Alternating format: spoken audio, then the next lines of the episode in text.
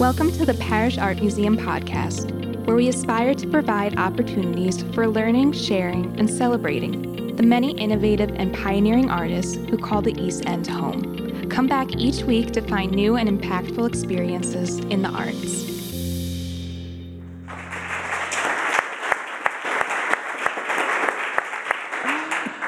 Well, it is my distinct pleasure to introduce our two speakers. Alexander Nemerov has served since 2012 as the Carl and Marion Thoma Provostial Professor of the Arts and Humanities, Department of Art and Art History at Stanford University. He previously served as chair of the Department of the History of Art, Yale University, where he earned his master's and doctoral degrees. A scholar of American art, Nemerov writes about the presence of art, the recollection of the past, and the importance of the humanities in our lives today. Committed to teaching the history of art more broadly, as well as topics in American visual culture, especially the history of American photography. His most recently published books include To Make a World, George Ault in 1940s America, the catalog also to the exhibition of the same title he curated at the Smithsonian American Art Museum. Acting in the Night, Macbeth and the Places of the Civil War, Soul Maker, The Times of Lewis Hine, and Silent Dialogues, Diane Arbus and Howard Nemerov. An intimate reflection on the photographer Diane Arbus, his aunt and sister of his father, the Pulitzer Prize winning poet Howard Nemerov. He is currently working on a book on Helen Frankenthaler's painting in the 1950s. Clifford Ross, whom I feel needs almost no introduction to the Parrish audience, but I'm going to do it anyway. Um, he's a multimedia artist who began his career as a painter and sculptor following his graduation from Yale University in 1974. His interest in photography grew over the intervening decades, and in 1994, he began to devote himself to intensive experimentation in the darkroom. In 1996, he began the Hurricane Wave series, entering the Long Island surf near his home during extreme weather, often up to his neck, while tethered to an assistant on land. His photographic techniques expanded over time using digital media, inkjet printing, and ultimately developing his unique method of printing on wood. In the summer of 2017, his installation Light Waves gra- uh, um, graced the museum, the Parrish Museum South facade, and interior galleries with a monumental LED installation. Ross is the chair of the New York based Helen Frankenthaler Foundation and a nephew of the artist. I'm thrilled that this evening we'll be able to listen to these in for a bit on their wide ranging and ongoing conversation about art. Thank you.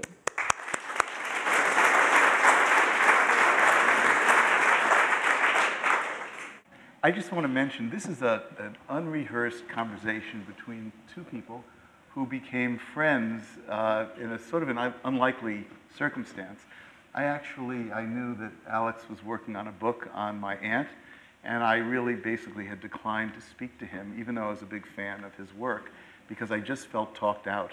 And about some number of months into that, I did get a call saying, "Come on," and I thought it would, might be 15 minutes and months and months, and honestly, I think hours later, I found that there was a friendship that had developed between two guys who both had an aunt, his Diane Arbus, and with me, Helen. And uh, there was a lot to talk about. We, we both enjoy looking at art, and uh, this is a continuing conversation that you're all invited into. That's pretty much it. Well, I know we were going to talk about why Helen, like why would we, beyond what you've just said, beyond your relation to Helen, why, why are we even here? Why, why would we feel strongly enough about her work to want to share our reflections uh, with these people who are so kind to join us tonight? Do you want to start with that? Huh.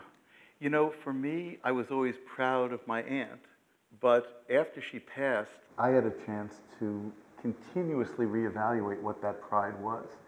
So for me, it's honestly a bit of pride of family mm. and celebrating an artist I admire.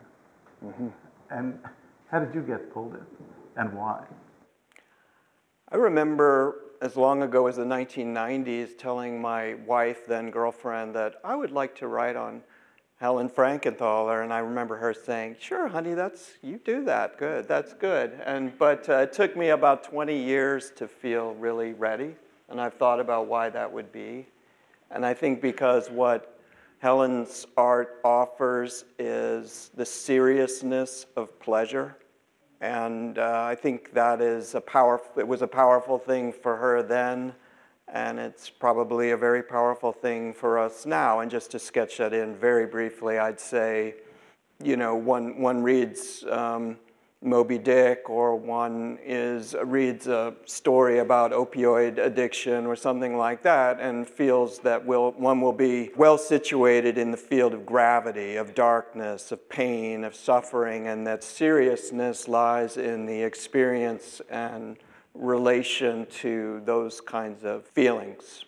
Pleasure is not often thought of as serious, but it, Helen's art really teaches me how profound it is. And by pleasure, I don't mean a movie star doing yoga. I don't mean someone selling us a smooth rock that we can hold in our hands so that we can be more mindful. Forget that. That's, that's um, the commercial co optation of pleasure. I'm talking about what artists do, why there are art museums. It's because they offer us a way of experiencing the world that is part that is that is there for all of us though we sadly are alienated from it and it has to do with the breathtaking feeling of being alive i know no other artist in the whole history of art who does that for me like Helen. Just listening to this, we spent some of the day together. And one of the things that was so striking, I had been out to Pollock's house a number of times, and I made a mental note, if I could remember, when we were together. As we were driving out there, one of the things you said was, which somehow I found I was surprised by, was, "Are we going to pass the spot that Pollock died?" Yeah. And it was a window into something which I think is a critical part of who Helen is. And as I've gotten to know Alex's approach to Helen, we see those pictures in this show. There's a radiance, a beauty, sensuality. They're an expression, certainly, of pleasure and pleasures that Helen was, she was deep into pleasure. But the flip side, which is not as evident always, is there's a thing that that is offsetting. And I think the comfort level of our discussion, and given our, both our families, we've noodled a little bit at this issue of depression and how sort of ebullience can sometimes be deployed, not necessarily to fight the depression, but as the, the flip side of a total personality. And, you know, it's something we began to talk about at lunch and with some friends. Yeah, well, there's no better charisma than the kind to be found at a bad bend of road. So it is true that um, I did ask Clifford about Pollock's death curve, and I think that's consistent with the kind of places I like to go as a historian, cultural historian. I like, I've gone to Gettysburg many, many times, and that's like our Rembrandt, you know, for Americans. And Helen, I think you're implying, had her darkness too, though it may, that may seem odd looking at the paintings in the show and behind us. And I don't know, I mean, we're not here to psychoanalyze her, and indeed, that's one of the many kinds of vulgarity that it's both a pleasure and an obligation to try to avoid when you do what I do or do what he does, you know. The world is plenty vulgar enough. And I'm not going to anoint myself as someone who's magically clear of that. I'm part of this culture, but let's not equate the art and the life in some kind of simplistic way. Let's do her the favor of that. But we were talking about this at lunch today. The art does come out of a life. Only Helen could have painted these paintings.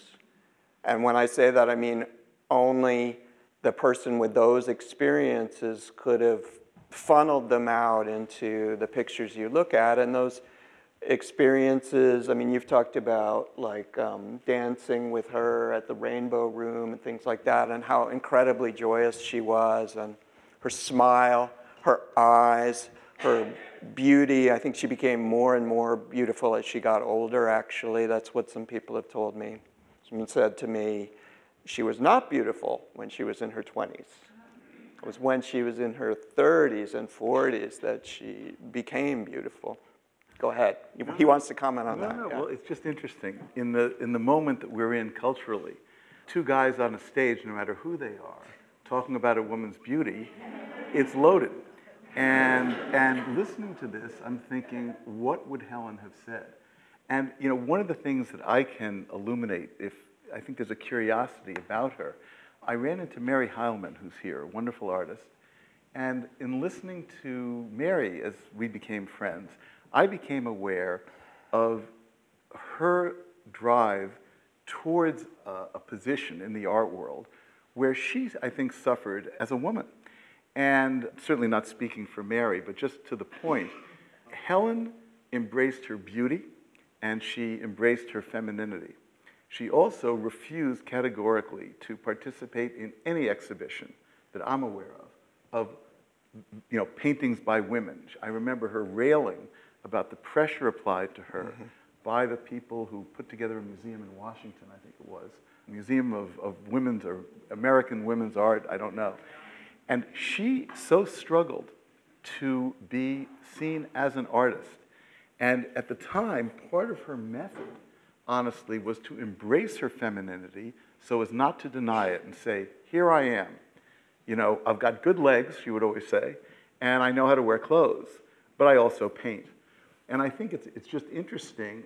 I found myself, you know, a slight intake of breath. Oh boy, are we going to get in trouble on this issue? And it's interesting because I actually got strength from listening to Helen. And it's just an interesting part of mm-hmm. her artwork, which is ultimately what mm-hmm. I think both of us are interested in. Who is the person behind that artwork? But that artwork is what we're most interested in. But that, that, that issue Yeah. of being a woman, I mean, we've talked Yeah. different ways about it. It's funny, I would just say, well, I've already given my answer of why I'm here, why I've written about Helen, what her paintings give to me. And I never felt like, oh, I'm writing about a woman and therefore, or what is my feel. I just love the paintings. Mm-hmm. And then I've gotten to know her fairly well through her letters and everything. And I think I've learned a lot about myself as a writer, probably myself as a man writing about this artist in such an intense and intimate way, in such a kind of serious friendship that's required, even though I never met her, in order to kind of come to a meeting place with her so that I can write about her art, write about her life. But I want to go back to the depression point and just to say, you know, that is an aspect of her life that maybe is not apparent when you look at the paintings. And, and yet, those paintings represent, I think, a defeat of darkness for Helen, as someone put it to me who knew her pretty well. Um, and I don't know if you want to say anything about why there would be darkness. It's not, I don't think it's an unknown, but certainly Helen suffered from depression, uh, as many people probably in this audience and even on this stage have.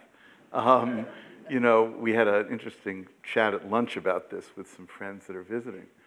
And in our lifetimes, the issue of depression, I think, has sort of come out of the closet, as it were. Helen definitely struggled with it. I was more aware of it in her life as uh, once I reached adulthood. Uh, I was born in 52, and you know, I think that I really connected with Helen really when I went to college and became deeply interested in art. I was connected to Helen before, but my awareness of sort of who she was and what, what she was about. And just to, to tie this question into the paintings, and briefly to go back to the question of her as, as a woman, I don't think any man could have painted those paintings. And the last room we just went back and took a peek uh, at, there was a, a painting which I came to know well, which Alicia very much wanted to see here. And I certainly was very happy to lend the picture. It's a picture I live with, and I think it has a lot to do with Helen. It's also a picture I would never have put, because I have such a connection to it, in this slide presentation. Alex was the one who said we must put it in. And in that large room, there's a picture called Chatham Light, which is a very dark form, black, oozing into a field of, of a, a raw umber. And when we were looking at it, as we drifted out, we were looking at a small black shape in Flood, the great Whitney picture. And all of this color had crushed the darkness. The, the black was literally this big in the largest painting. So I think this dynamism in some way between sensuality, light, and color, and this part of her Yeah. personality is, Yeah. you know. An art historian said to me about Helen, this is very related, but that her art is an art of cause rather than effect.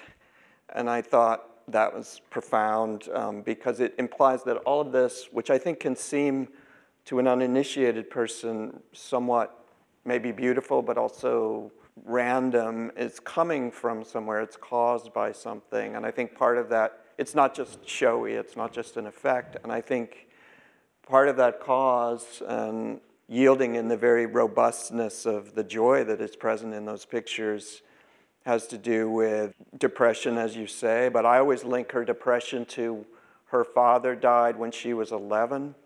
And um, this is no great insight on my part, but he really doted on her. She was the youngest of three daughters. Uh, he died relatively suddenly when he was 58. And I think that really threw her for a loop. Her early adolescence was like she was a mess, as she said. And I think she handled that. Art gave her a way out of that. It was a lifeline. I think also, though she, probably she never fully dealt with that. I will say also her mother, as some of you will know, killed herself in 1954 by uh, jumping off of um, jumping out of her 14th floor uh, apartment, and she was 59. She had Parkinson's, and the paintings you're looking at in the show are from either side of that suicide. Notice that you could never see that suicide in the work, nor should you. The paintings ask so much of us, just as much as a Rembrandt painting. And one of the things they ask of us is don't get a biographical crib sheet and then just match it up. Pollock's paintings are not his car crash, they're not his alcoholism, they're not. They're something else. They could only come from him and his the composite of his experiences, absolutely, but we need to get beyond this equation of art and life. So that's one of the things Helen asks of us. And the serious pleasure I was talking about, my take on it is that it's in the show there tide pools, the sky, the light uh, in the summer on the beach, the feeling of the sand between your toes, even the kind of intimate, woodsy, decaying smell of buildings in this part of the world. I was born in 1963 and we used to vacation in um, Rockport, Massachusetts, and it's like my daughters wouldn't know this, but I have some sense of just the world in which Helen painted some of these pictures, that kind of damp, humid, musty, smelly, smaller, more intimate world than our world. Even in a beautiful display like this, it's hard. The immaculate installation denatures those pictures and denatures their relation to, mm, here's the word, which is the phrase, which is both embarrassing and yet perfectly legitimate, and in fact, almost the only legitimacy of art lived experience. The, these pictures are about lived experience. The artists, but also there's the hardship of viewing or the, the pleasurable demand of viewing. They're about us going to meet them there and finding pleasure in the experience of viewing them too. And that's difficult. Hmm. Difficult because we've been trained to see art, her art, any art, not in those terms. We don't ask very much of it. Maybe some of you in the room are offended at this moment because, as a matter of course, you do ask a lot of art. I say that's fantastic, but you would be in the minority. I think it's hard to kind of come back to the high seriousness with which someone like Helen invested the act of painting. And by high seriousness, I mean its life giving power to her, but I think she would say more fundamentally to, to you, to me, to Clifford.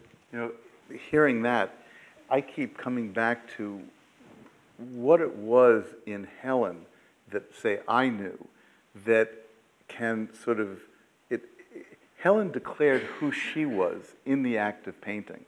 And probably everyone in the room is familiar, and hopefully all of you have gotten to Pollock's home and studio. It's quite an experience. And what you see there is, in, in his studio, is the remnants of his activity as an artist, as you will in almost any artist's studio. But there, the physical act of painting, of course, was really integral to what he achieved. With Helen, I mean, I was just looking at, at one of the paintings called Provincetown 1. It's a particularly mm. luscious picture mm.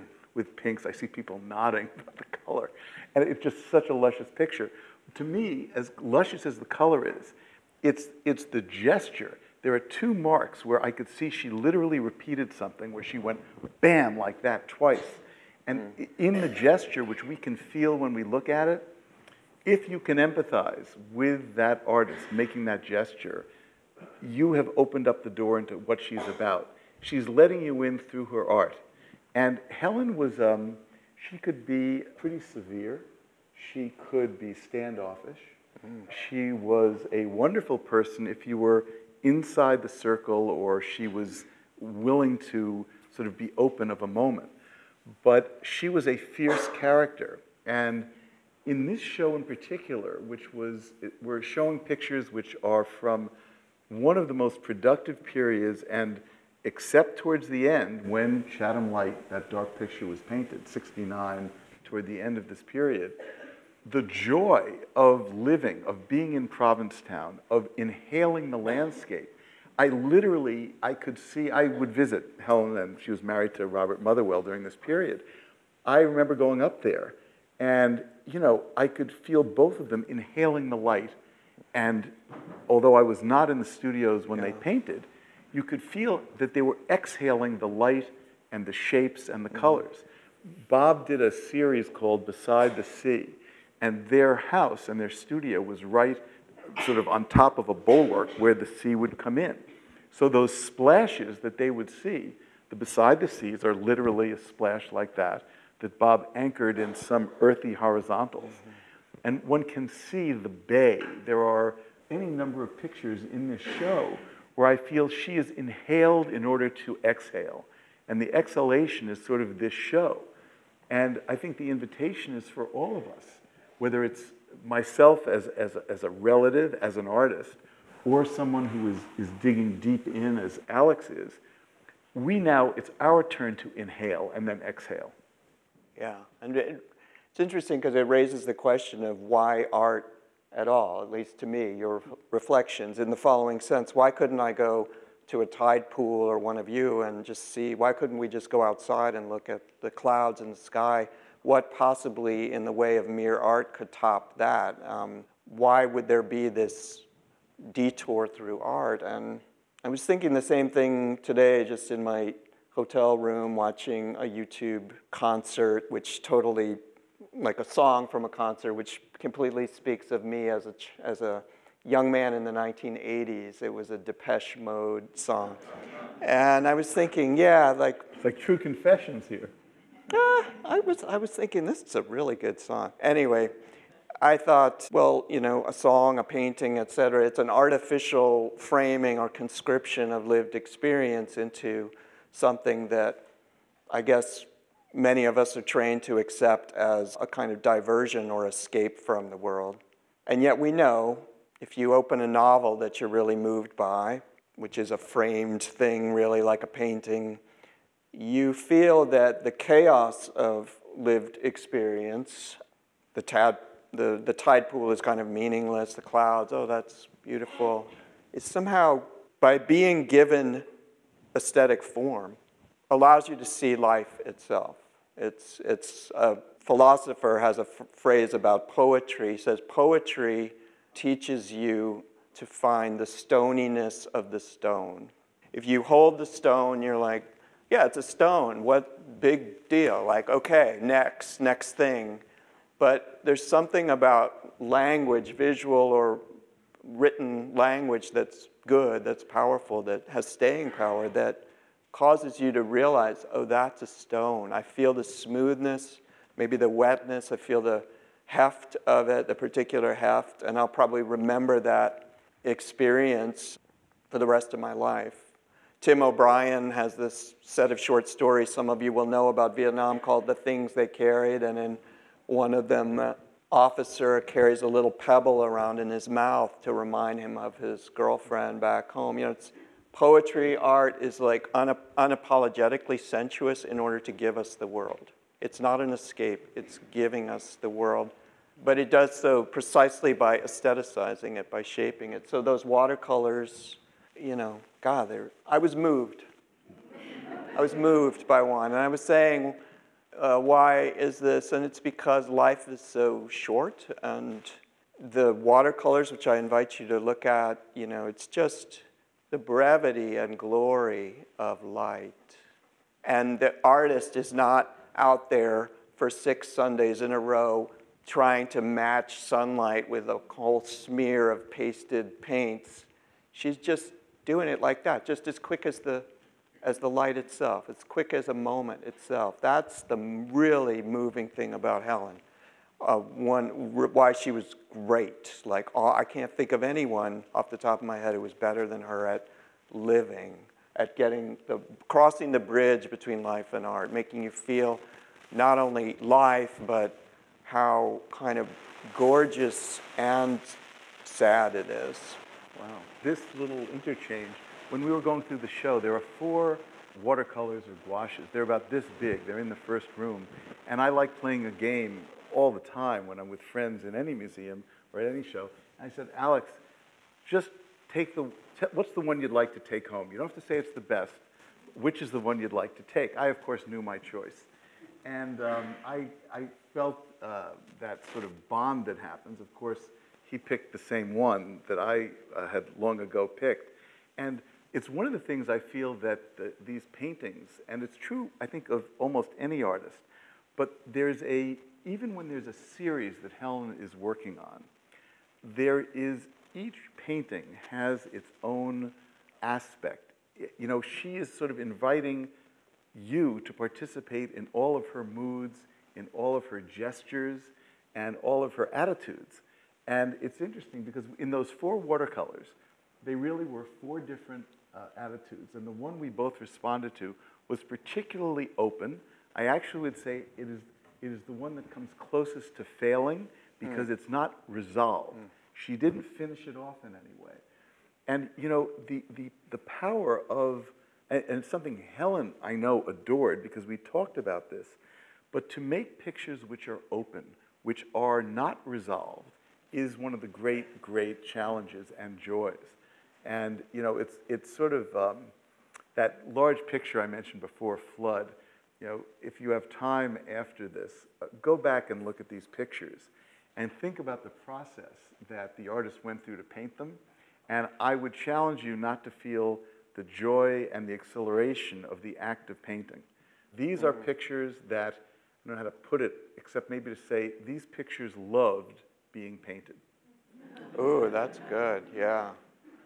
Yeah. I think with that one, I recall a story she told about it that that whole canvas took up basically the whole studio floor. She, there was just a little lip around it she could walk around. And it was also in what she called her tree house studio. So it was up and there were trees all around. And, you know, I think one of the nice things about viewing paintings is you can imagine in what situation were they painted. You don't have to know a conclusive answer, but once upon a time, even the driest painting um, was a thing robustly in progress, and there was a kind of drama and mystery to its creation. And maybe that's part of Helen's gift to us is that she gives us a sense of the magic of making these things even once they're finished.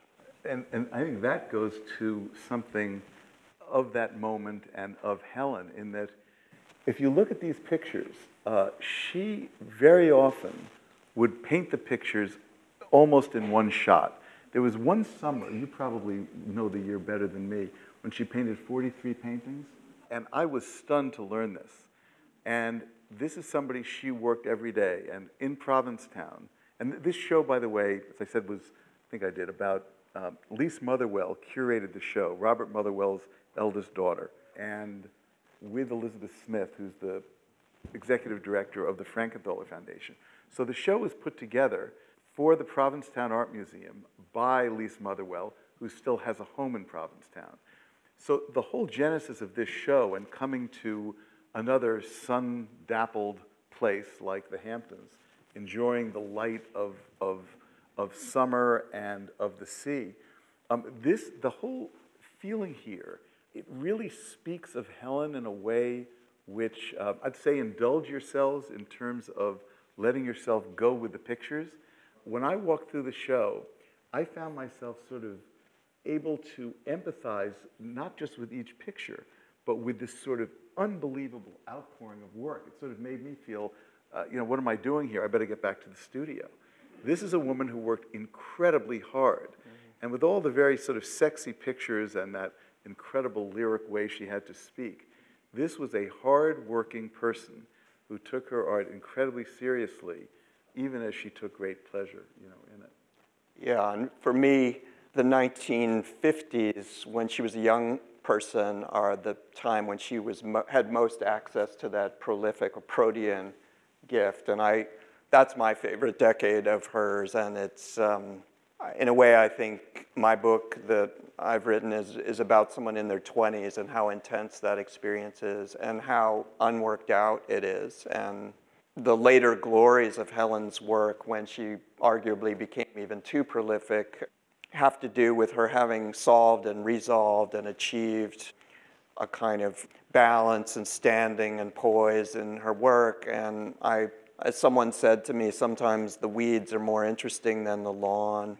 And so failure, doubt can be paradoxically the part of, part of a very powerful painting, you know. Something that's, I was watching, you must think how many movies can YouTube things can he watch? Isn't he supposed to be reading books, this guy? But it was on the jitney, actually. Guilty. I was thinking, this is so high class, like the voice is speaking as an English person, and the movie, I couldn't tell what it was, but Zac Efron was in it, and it was some act, it was like about a play. And in my mildly curmudgeonly way, I just thought, the sound was off, so I was just looking at it, I just thought, it's so it's too perfect you know everything is perfect where's the where are the weeds where's the you know the the sort of careworn ripple of lived experience is nowhere it's nowhere and we have a right to demand that of something that would call itself art it can't just be an airtight sanitized container of beauty helen's work for me is most available to that sense of life in all of its Shakespearean detail. I think of her as a Shakespeare of the 50s uh, in, in, when she was a young person. I want to ask you a question, though. You mentioned Jeannie and Lise Motherwell, and those are the two little girls you see appear nicely dressed uh, with Helen in one of these slides. Let's talk, because obviously we're so incredibly qualified for the following topic, about being a woman in the 1950s. And uh, let's see if we can say something here about how tough and or not tough it was in Helen's particular case. You, you, probably, some of you have, many of you have seen the Irascibles photograph uh, from Life magazine 1951, and there are, I believe, uh, 18 artists in there. And there's one woman who's, who is about 40 at the time, and the photographer also was a woman, but you know, Helen was 21 at the time that 23 when that 22 when that picture came out, and I imagine her saying, "I can do this. I can be one of these people." And I think certainly was irascible. Well, she had that, right? But I mean, she she could have that standing. So, but do you want to say something about how, let's say, how tough it would have been for her?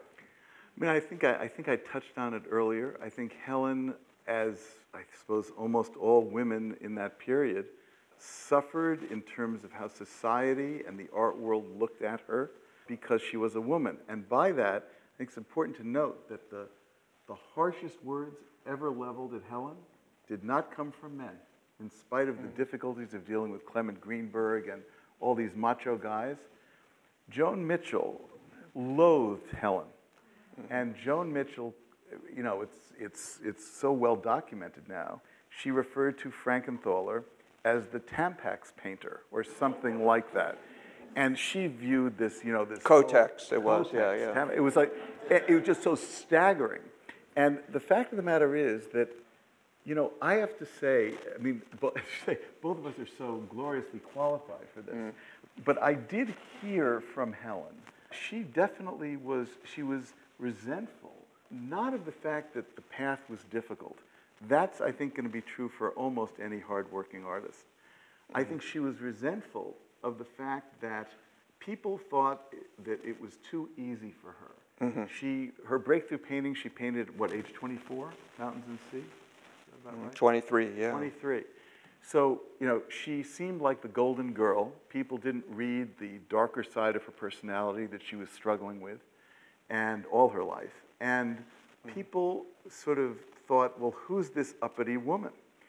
And in fact, this went on not just through the 1950s, but in a way, it almost increased over time because the, the, the style she had, the personal style, and her ability to lead, uh, lead a sort of uh, a relatively luxurious life of hard work with Robert Motherwell. I mean, it was the kiss of death when they agreed to be in a Vogue spread because it was just, you know, if you're going to be a painter in the 1950s or even into the 60s, where's that hard life? And Helen, I think, resented the fact that if she was tough, she was criticized as a woman. If she was not tough and was being more feminine, she was criticized as being fortunate or, you know, elite.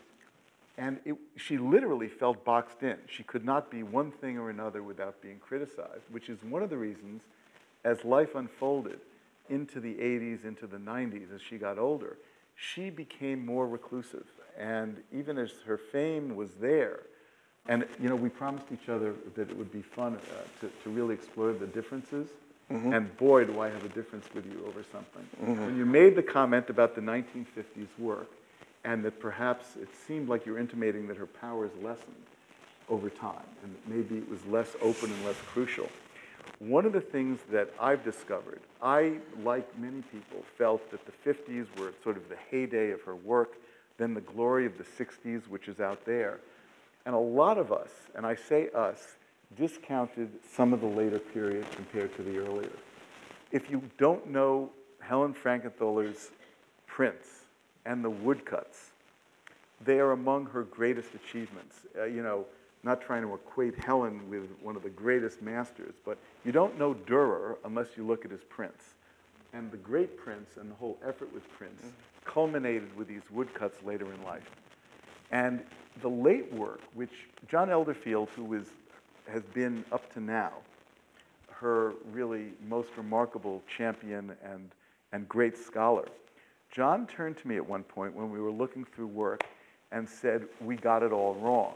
What he meant by that is these paintings from the 90s. I, as we were curating the, the images, uh, I sort of pushed to put some of the later work and I don't want to distract the conversation by, by pointing this out too much, but there are three paintings in this cycle which you will find. There's a very one that's very strong green, another one which is very dark, another one which is very orange, and they are incredibly complex and they are radiant. I actually think that as time unfolds, Helen's late period will be viewed as commensurate, as a, we talked earlier today about artists we admired. And I think Helen's late work um, is going to be a fun show to do here in another 10 years. To show, to, to see, actually, to show and to see how people react to it. We've begun showing it. Well, one thing I'll say on that is many artists have a relatively short period of work. Pollock really, if you wanted to say that just count on the drip, the drip paint from the drip paintings on to his death, that's nine years. Many photographers I can think of almost perfectly have these 10 year runs. And very few artists have a sustained power like Helen did. She, no matter how one may estimate the work across decades, she, I think of it as this aquifer she had. She could just draw the way, it was always there. I was, I think, especially there when she was young, but it was always there, and not everyone has that, and that's, um, I think it shows how, how much she had to give to all of us.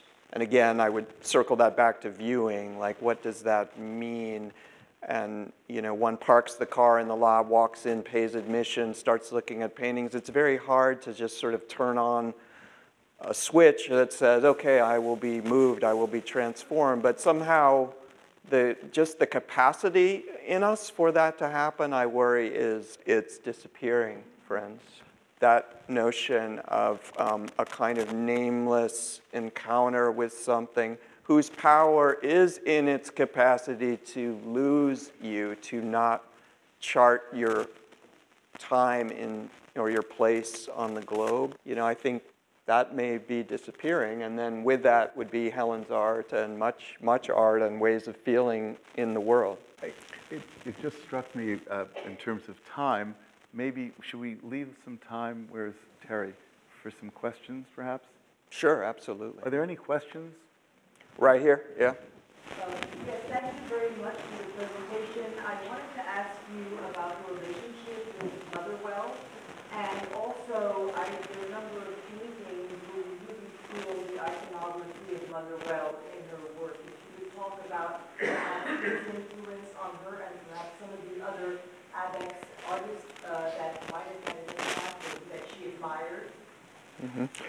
I think um, it's no question that Pollock was the catalyst for her, although her art doesn't look like his. He's the one who really blew her mind with his drip paintings, and specifically in the sense of uh, activating this freedom that was in her but was kind of inchoate or undeveloped at that point. But she herself said that was the basically the, the primal moment of her career. I don't know if you want to address with Motherwell. Sure. Um, a very interesting thing happened about eight, ten months ago. Um, Lise Motherwell, myself, John Elderfield, the great scholar, and Jack Flam, who's head of, of what is essentially Motherwell's Foundation, a group of us got together to look at the paintings painted by both these artists during the period they were married. And it is stunning to see the vocabulary that, that flowed back and forth. We are going to prepare, Doug Dreishpoon was critical to this also, who had been at the Albright Knox and is now involved with us at the Frankenthaler Foundation. We're going to do an exhibition uh, exploring literally the Motherwell Frankenthaler dynamic. And in this show, there are literally, uh, and this is not to diminish uh, Helen's achievement, there are strokes and moves.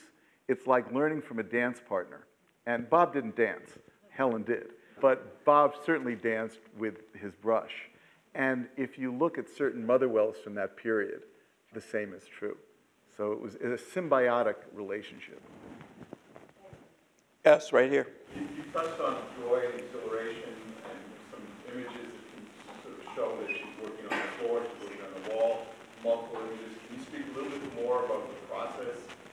What, what was it like for her when she went in the studio? Was it quick? She, the music, was, did she deliberate? Did she do sketches before or was she um, Yeah. spontaneous? So I don't know if you all could hear, but the question was generally about Helen's work method in the studio. I was in the studio in the latter part of her career, starting for me I when I was a teenager, probably 17 or 18. And what I could see and what was evident from our discussions, certainly working on the floor was a critical component of what she learned, what Alex was talking about from Pollock, you know, to be free of the easel. The, there are two short videos which I recommend any of those that are here interested in her method, look at these five, six minutes of video and you will see an activated athlete working across the floor. It's incredible.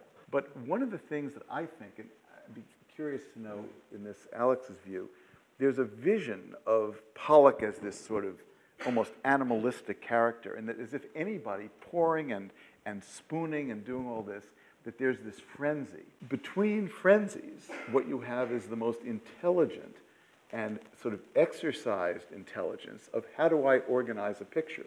Many of the pictures here are, as I said, one shot pictures.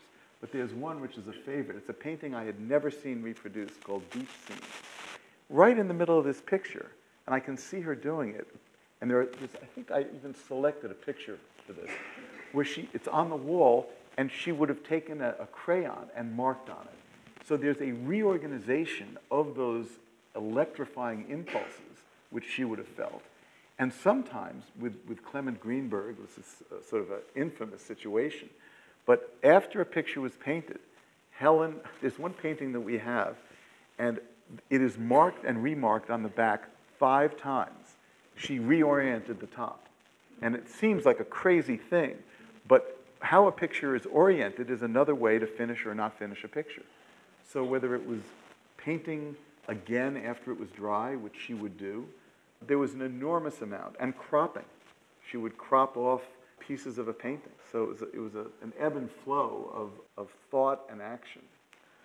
I, I would just briefly answer that a, a, painter friend of mine, John Blee, who knew Helen very well in the 1970s, said to me at one point, Alex, you don't, you don't understand, like after a day in the studio, it's really, the particular feeling you have is very sensuous. You're very, uh, he likened it to a sexual feeling actually, like a kind of post-coital feeling. You're just kind of blissed out. And it's, he said to me, writing's not like that, which is true.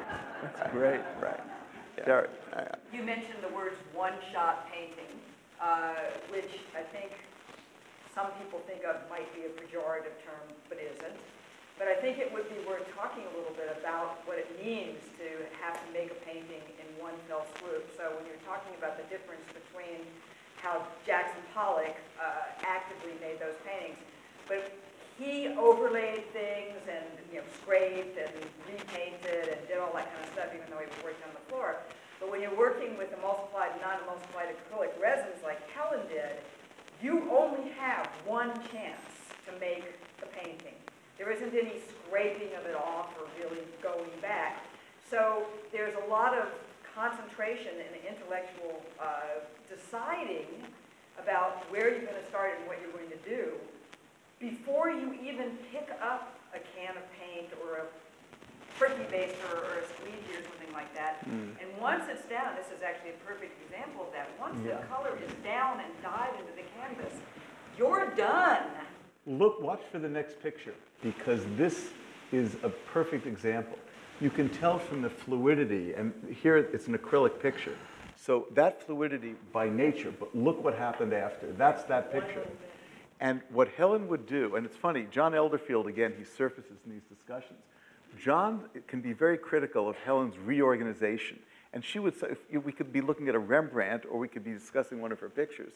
And she would often sort of raise her pinky. And it was a thread of putting in a little bit of red. You know, wouldn't it have been great? You know, the Corot hat, a little bit of red. And, but, but pictures like this, that blue line uh, may have been originally generated when it was wet, but the extension of it happened after, and probably, certainly when it was vertical, and probably after it was stretched.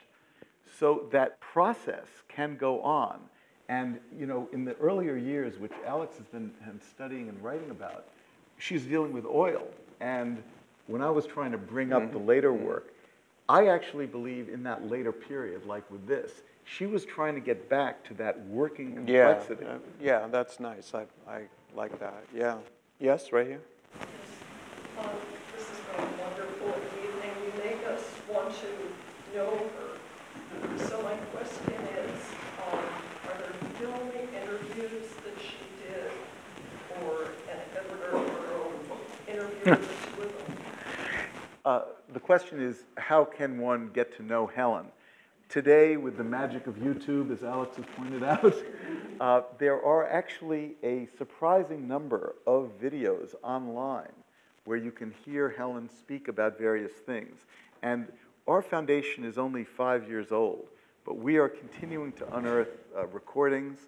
Those two little videotapes or snippets that, that the museum here has put up to show people is an example because you can see her humor, uh, her intelligence, and her delight in responding to queries, really. Yes, there, there's a very good interview at the Archives of American Art, which you can access online by Barbara Rose, 1968, very thorough, very candid. Yes, go ahead. You talked about doubt in her. Um, could you walk us through the doubt in any, like how it manifests in the painting? Yeah, what a great question. How does the doubt manifest in a painting? Clifford was talking about one painting that you especially like out there in which you can feel her, I don't know if this is quite the right word, but rescuing it at periodic points. So you kind of paint yourself into some trouble and you're at risk of losing the picture, losing it's no longer coherent. And but somehow the doubt is left in, the moments, the detours and the dead ends are somehow left into it. I think that would be something. In my own case, yeah, it's a very good question. I, I think there's just there's a kind of inelegance at in deliberate and brave and moving inelegance in the 50s work in particular.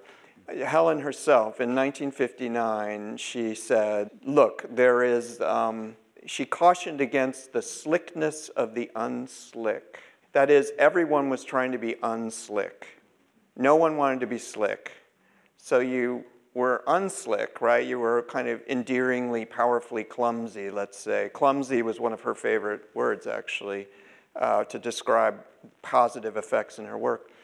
But you had to beware of the slickness of the unslick. People were basically fake, fakely unslick. And she, and one of the great things about Helen, for all of her confidence, that could only have come from a confident place, is that her unslickness is the real thing.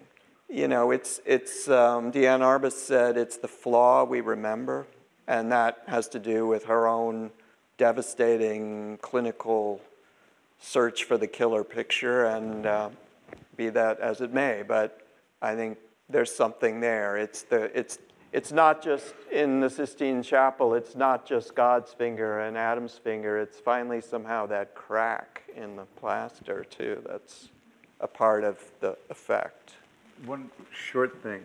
When I hear the word doubt and, and in terms of Helen, one of the more memorable experiences I had with her in the studio was she might have finished a cycle of pictures, and she would often invite us, her, her sort of core group, in separately, because she sort of wanted to download. But I remember at one point a series of pictures that were filled her with doubt. And there was an incredible moment when she turned to, to me and, and she just went, Oi, like that. And that, that moment is really as good an expression of, you want to know about an artist's doubt? Oi. And sh- that, that was it. Yeah, she was not always sure, uh, sure-footed. There's the great moment in, uh, in Amadeus where Salieri writes a note and then looks skyward and like thanks the crucifix there, and it's confidence is equated with mediocrity there.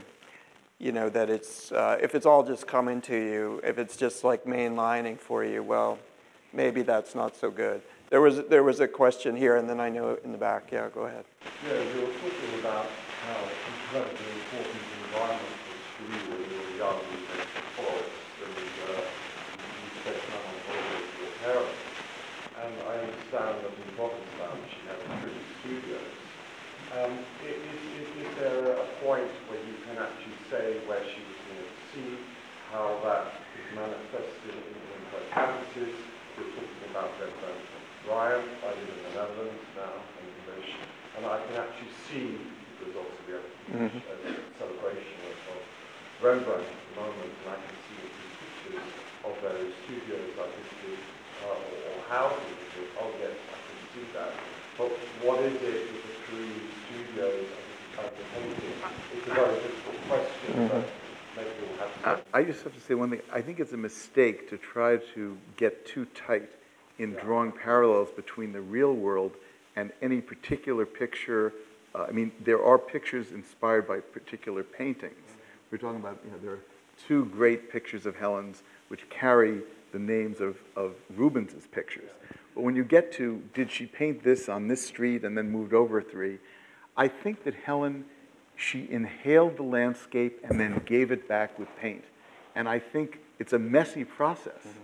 So I don't think it was about one particular view. Those three hmm. studios were over many years. Well, I disagree a little bit. It's always good when go. people disagree, right? I would just say very briefly, she, I know she painted a painting, great painting called Mother Goose Melody in 1959 in a garage in Falmouth, Massachusetts, because she didn't have a studio. She and Motherwell were renting a place on Falmouth, and that was the building available. There, there were actually three garages on the property. So it's not like I would look at that painting, which is in Richmond, and say, where's the garage? But I would feel that, and I feel, again, just a fantastic thing about Helen is that her paintings are intimate and cosmic, intimate and cosmic. And the garage and all of life. That picture is referencing her childhood very clearly. It's referencing the two little girls who she was getting to know because they were her new hus- her husband's kids. And that garage, I I think, it's, it's vulgar to say where's the garage, but the, that's there. That's fascinating. Like I would go on a guided tour of that garage. It would take like 30 seconds, but I would go. I would have an acoustic guide. Yeah. There's another Yeah. question? So, okay, so uh, I have kind of two, but- but um, when you so you speak of doubt, and I'm just curious, in the summer in Provincetown, um, when she did 46, uh, and she was so prolific, did she throw any of it out, or uh, have- does she ever get rid of? it? And then, and then the other question is just when you refer to calls, that you see, that we see calls Yeah. rather than whatever, I'm just curious what you meant by that. I'll answer the first one, Go which ahead. is just, yes, she threw out pictures. I don't know about that one year, but she razored up pictures when they were failures, if they were irretrievable, absolutely. So cause rather than effect. Effect, you know, effect would be just showy, theatrical stuff. Cause would be it's coming from someplace. Our, our culture tends to write it very simply as something like, something bad happened to me in my childhood. That's the way I am now. That's why I did that thing. So that's an example, right? And it's not even deliberate, it's just part of who one is. It's a rare artist who's, who can really draw on the medium of herself not in any simple, stupid biographical way, like this happened to me and then that happened to me, and can't you see in my work? No one, no one cares about that. They might care in the moment, but they're not going to care big time. Art is the transmutation of raw personal experience into something we can all get a glimmer of. And again, that's why I think almost the most important person or set of persons in this museum, it's not Helen, it's us, because again, I would make the case that which that for which Helen stood uh, is in danger of disappearing. People don't really know what to make of uh, again this push for something that would be intimate and eternal, intimate and eternal. And I think it's partly because we're it's safer as adults to be skeptical of everything.